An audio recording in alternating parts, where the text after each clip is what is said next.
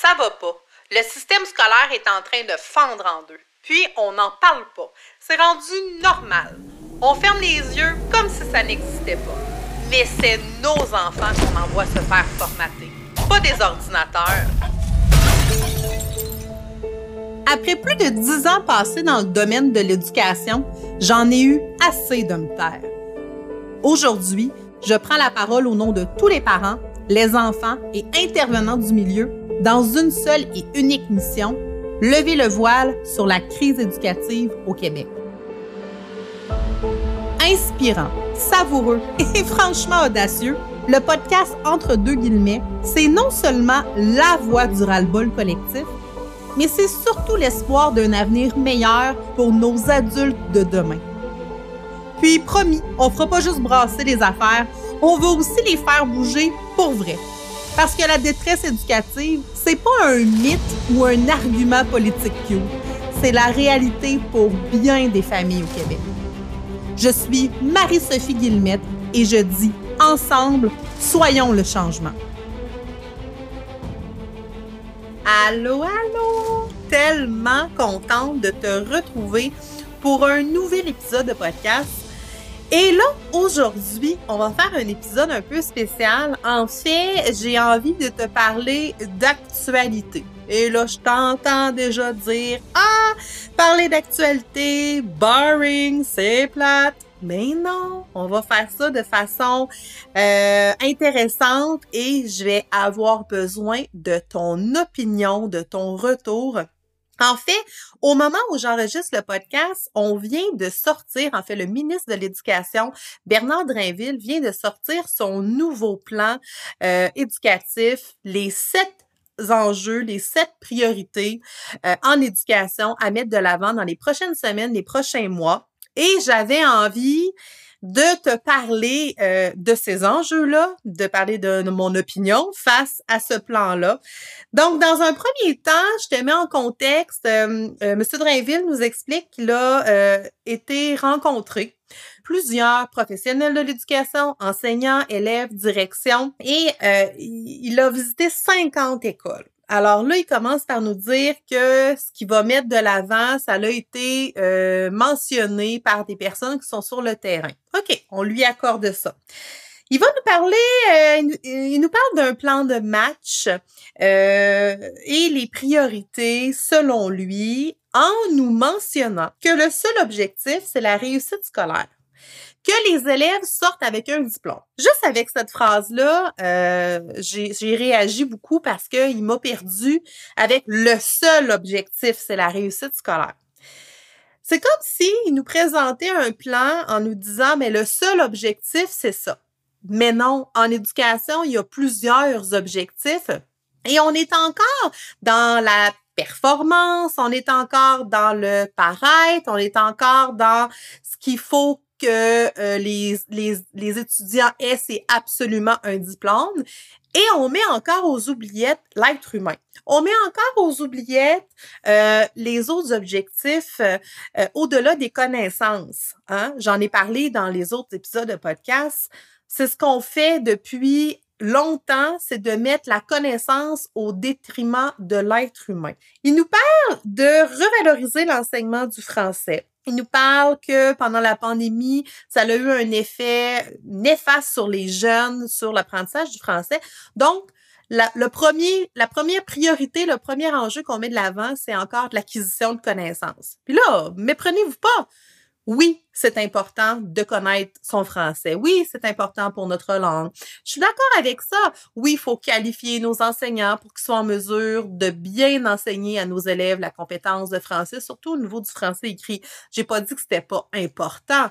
C'est juste que je me questionne à savoir est-ce que c'est vraiment la priorité absolue de que nos élèves soient en réussite? Est-ce qu'on est-ce qu'on prend pas les choses un peu à l'envers puis qu'on dit OK, ben on va miser sur la connaissance, on va miser sur la réussite au détriment Puis là, je veux vraiment mettre l'accent au détriment de l'être, au détriment de l'enseignement euh, de l'intelligence émotionnelle, de euh, savoir gérer ses émotions, euh, au détriment de nos élèves en difficulté. Donc, c'est ça que je me questionne, puis je, vais vouloir avoir votre avis. Peut-être que vous serez d'accord, peut-être que vous serez pas d'accord, c'est correct. Mais je veux connaître, votre avis. Je veux savoir ce que vous pensez hein, de ce que je vous de ce que je vous dis par rapport de mettre à l'avant encore les connaissances au détriment de l'être. On parle de euh, rétablir rapidement le brevet d'enseignement de 30 crédits au lieu de 60 crédits. Le but, c'est de faire un peu comme il avait été fait à l'époque, le certificat en pédagogie pour élargir les possibilités des gens. Alors, ne, pas passer 3, 4, 5 ans sur les bancs d'école, mais si jamais tu as un, bac, ben, tu peux aller chercher euh, ce euh, type de certificat-là pour pouvoir enseigner. Alors, il veut élargir les critères d'admissibilité. OK. D'accord, oui, oui, pourquoi pas. Mais, qu'est-ce qu'on fait pour la valorisation des enseignants actuels dans le réseau? On a des enseignants avec de l'expérience, avec de l'expertise, qui sont là depuis plusieurs années, qui veulent rester, mais qui n'ont pas l'aide nécessaire, qui n'ont pas les outils nécessaires pour bien faire leur travail, qui s'épuisent et qui quittent le système. Et là, c'est comme, j'ai l'impression qu'on va remplacer un problème par un autre. Ce que je, ce que je, je, je, réprimande aussi au niveau de ce plan de match-là, c'est qu'il n'y a pas de statistiques. Comme là, on ne sait pas, mais il manque combien d'enseignants dans le réseau en ce moment? Euh, est-ce qu'on va sacrifier la formation euh, de qualité de nos enseignants? Est-ce qu'on va pas, entre parenthèses, garrocher des gens devant nos jeunes? On a déjà de la difficulté à, retenir la main-d'œuvre. Donc, qualifier des gens, on parle d'améliorer la qualité du français. Est-ce qu'on va bien former? moi, j'ai comme l'impression que c'est un plan marketing, un plan sommaire. puis concrètement, dans le service à l'élève, dans euh, au jour le jour, à quoi ça va ressembler? C'est ça, moi, j'ai hâte de voir. J'ai hâte qu'ils nous, qu'ils nous disent à quoi ça va ressembler au jour le jour. Donc, moi, c'est mes questions sur... Nos enseignants, ils abandonnent à cause des conditions de travail. Moi, quand je parle à des enseignants, puis si tu es un enseignant à l'écoute ou que tu as déjà été enseignant, reviens-moi sur ça. Mais comme j'ai l'impression qu'on qu'on balaye encore sous le tapis l'importance de soutenir euh, les, les, les, enseignants dans leurs fonctions. Euh, on va parler de ressources. Il parle de ressources. Il dit qu'il va amener des renforts euh, pour les enseignants en mentionnant qu'il a compris l'appel. C'est parce que ça fait des années qu'on crie haut et fort qu'on a besoin de ressources supplémentaires, d'accessibilité, de rapidité pour le service à l'élève, que l'inclusion a été, a été fait dans une bonne intention OK, on avait une bonne intention d'inclure les, les élèves en adaptation scolaire, difficultés comportementales ou autres dans nos classes. OK, l'idée n'était pas mauvaise. Est-ce que concrètement, maintenant, est-ce que c'est une si bonne idée que ça? Moi, je vous lance la question. Est-ce que d'intégrer à tout prix, hein, parce que c'est un peu ça qui se passe en ce moment, c'est qu'on intègre à tout prix nos élèves avec des difficultés euh, d'adaptation scolaire dans nos classes mais on met pas les ressources. Et là, on parle de, oui, on pourrait mettre des enseignants avec un une éducatrice, une, TES, euh, avoir un, deuxième adulte dans les classes. Est-ce que c'est les meilleurs adultes pour mettre dans les classes? Est-ce qu'ils ont les formations nécessaires pour bien accompagner les enseignants dans leurs fonctions? Ça, c'est une autre question. Mais en fait, l'accessibilité rapide à un psychologue, à un orthophoniste, à un orthopédagogue, c'est où dans son plan? Fait que c'est ça un peu qu'on se questionne. Oui, on veut mettre de l'aide, mais la main-d'œuvre, on va aller la chercher où? Bon, on va aller la chercher là où ça coûte pas cher. Des éducatrices de TES, ça coûte beaucoup moins cher qu'en d'engager des professionnels. Et de maintenir les professionnels dans le réseau de l'éducation en ce moment, c'est déjà difficile. Et là, c'est ça. C'est concrètement comment ça va se traduire. Hein? Euh, qui qu'on va engager, combien de personnes qu'on va engager, est-ce qu'on va être en mesure d'engager ces personnes-là? C'est quand ça va être fait? De quelle façon que ça va être fait? Fait qu'encore une fois, on est dans un plan marketing et on ne sait pas le service à l'élève à quoi ça va ressembler. La priorité du gouvernement en ce moment, ce serait vraiment de pallier au manque de ressources, le service à l'élève, l'accessibilité, la rapidité, euh, la collaboration entre les professionnels. Ça devrait être ça, la priorité du gouvernement. En premier, maintiens tes enseignants dans le réseau à place d'essayer de trouver des façons d'aller chercher d'autres personnes à l'externe parce que là, tu es en pénurie. C'est comme si mon pare-brise, là, t'es craqué puis que je prenais des plasteurs, là, pour, euh, pour tenir ça en place. Ça tiendra pas longtemps, là. Il, va y avoir d'autres problématiques qui vont émerger de tout ça. Euh, il a parlé bien sûr de valoriser des programmes particuliers, d'augmenter le nombre d'écoles publiques qui ont des concentrations, de favoriser la réussite euh, par des projets particuliers. L'idée est bonne. Est-ce qu'on doit améliorer ce qui est en place ou on doit faire les choses différemment? Vous commencez à me connaître, vous savez que j'ai un penchant pour euh, tout ce qui est méthode alternative. J'en ai fait mon cheval de bataille euh, dans mon équipe, à moi, dans mon entreprise, entre guillemets, on se spécialise en école maison parce que, selon moi, c'est une méthode alternative qui est la plus facile euh, et la plus simple, entre parenthèses, de faire lorsqu'on a des difficultés dans le réseau, que nos parents, les parents, des fois, ils voyagent, ils ont des horaires atypiques, tout ça, on a différents types de familles qui se dirigent vers nous pour l'école maison. Moi, ce que je me questionne, c'est oui, c'est bien beau de vouloir améliorer ce qu'il y a à l'intérieur des écoles en voulant fournir des programmes intéressants pour nos jeunes. Fine, oui, je suis d'accord avec, euh, avec ce, ce principe-là. Mais est-ce qu'on ne devrait pas repenser l'école comme elle est faite en ce moment? À la place d'essayer de patcher essayer de mettre des pansements. Pourquoi qu'on n'éclate pas ce modèle-là ou qu'on propose pas d'autres alternatives? Je répète encore, il y a des enseignants, des écoles, euh, voire des commissions scolaires, des centres de services scolaires qui ont des bonnes idées pour faire les choses différemment. Mais c'est un peu là que je veux vous amener. C'est pourquoi qu'on ne pourra pas faire les choses différemment à place d'essayer d'améliorer quelque chose qu'on a de la difficulté à améliorer. Puis que je vous le dis là, je ne sais pas encore concrètement à quoi ce plan va ressembler. C'est sûr qu'on parle de rénovation des écoles. Euh, au printemps, il veut mettre un budget euh, dans le plan québécois pour les infrastructures. Euh, je vais répéter le mot infrastructure. Hein? Bon, voilà. Donc, j'ai hâte de voir en quoi ça va, euh, à, quoi ça va ressembler comme budget. Euh, les travaux, ils vont être faits quand? Dans quelle école? Par quoi qu'on commence? Qu'est-ce qu'on améliore? Système de ventilation, classe désuète, outils pour les enseignants. Encore une fois, j'ai un penchant pour dire est-ce qu'on peut s'assurer que nos enseignants dans les classes ont des budgets adéquats? Pour faire apprendre tout ce qu'il y a à apprendre, mais de façon plus ludique, de façon parfois différente. Je suis encore dans on peut-tu progresser en tant que société et amener des solutions différentes de ce qui existe déjà? Il y en a qui ont des bonnes idées, on les écoute pas. C'est ça, j'ai l'impression, c'est que on montre un, beau plan, là, c'est bien beau sur papier, un, il manque bon, des statistiques, manque de détails, il y a des questionnements par rapport à comment ça va être mené, tout ça. Mais j'ai comme l'impression qu'on. On, c'est la même chanson qui revient. Là. On fait un peu de vélo stationnaire là, dans tout ça. Là. Moi, c'est ça qui me dérange de, de ce plan-là. Donc, on va parler aussi de bonifier de 30 000 étudiants supplémentaires dans les quatre prochaines années. Euh, j'ai hâte de voir comment on va faire euh, ça. Et là, on a pas parlé de santé mentale, on n'a pas parlé de valorisation du personnel, on n'a pas parlé de collaboration, donc diffusion des informations, collaboration avec les professionnels pour faire un bon travail sur nos élèves qui sont en besoin. On n'a pas parlé des élèves qui sont en douance, qui ont des facilités. On n'a pas parlé de flexibilité. On n'a pas parlé euh, d'élaguer un peu le programme pour remettre hein, de l'avant tout ce qui est socio-affectif, tout ce qui est euh, hein, se comprendre, euh, s'accepter, la confiance, l'estime, la communication, l'écoute, toutes des choses nécessaires pour former des futurs citoyens, la pensée critique, le jugement. Hum, j'ai comme l'impression qu'on, qu'on, c'est ça, qu'on a été en surface de ce qui est vraiment prioritaire.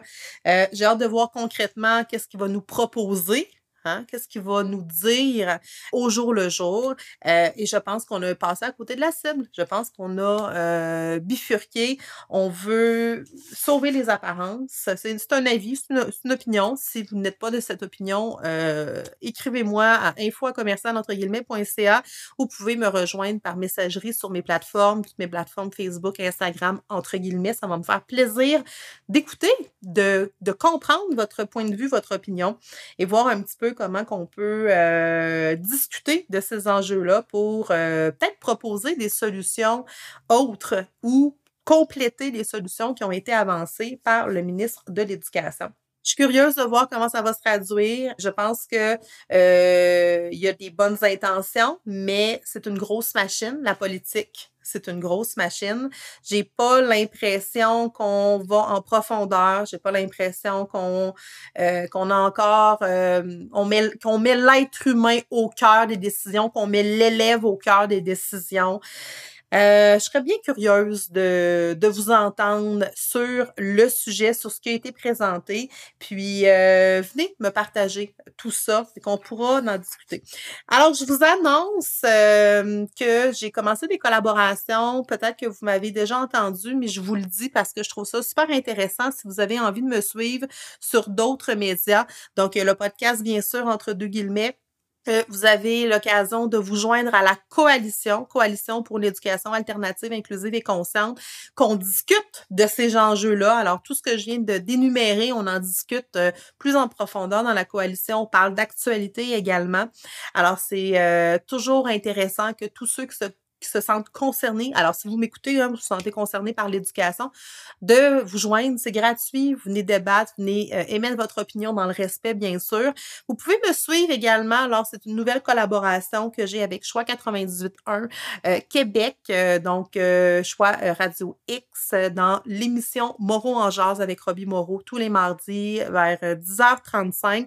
Je viendrai parler d'actualité, des enjeux et certainement que je reviendrai sur le plan qui a été déposé. Donc, ça a été aujourd'hui au moment où j'enregistre. Donc, si vous m'écoutez un petit peu plus tard, alors c'est euh, aujourd'hui que ça avait été déposé euh, et je réagirai à tout ce qui se passe. Il y a également euh, les entrevues que je fais euh, pour l'instant à Nouveau Info. Je vous mettrai les liens en commentaire de l'émission de radio et de Nouveau Info du reportage que j'ai fait sur l'éducation suite à la sortie de ce plan-là. Donc, j'ai parlé euh, avec euh, euh, les personnes de Nouveau Info pour justement réagir un peu comme je viens de le faire dans le podcast. Donc, je vous invite à aller en ligne. Je vous mettrai le lien là, dans les commentaires du podcast.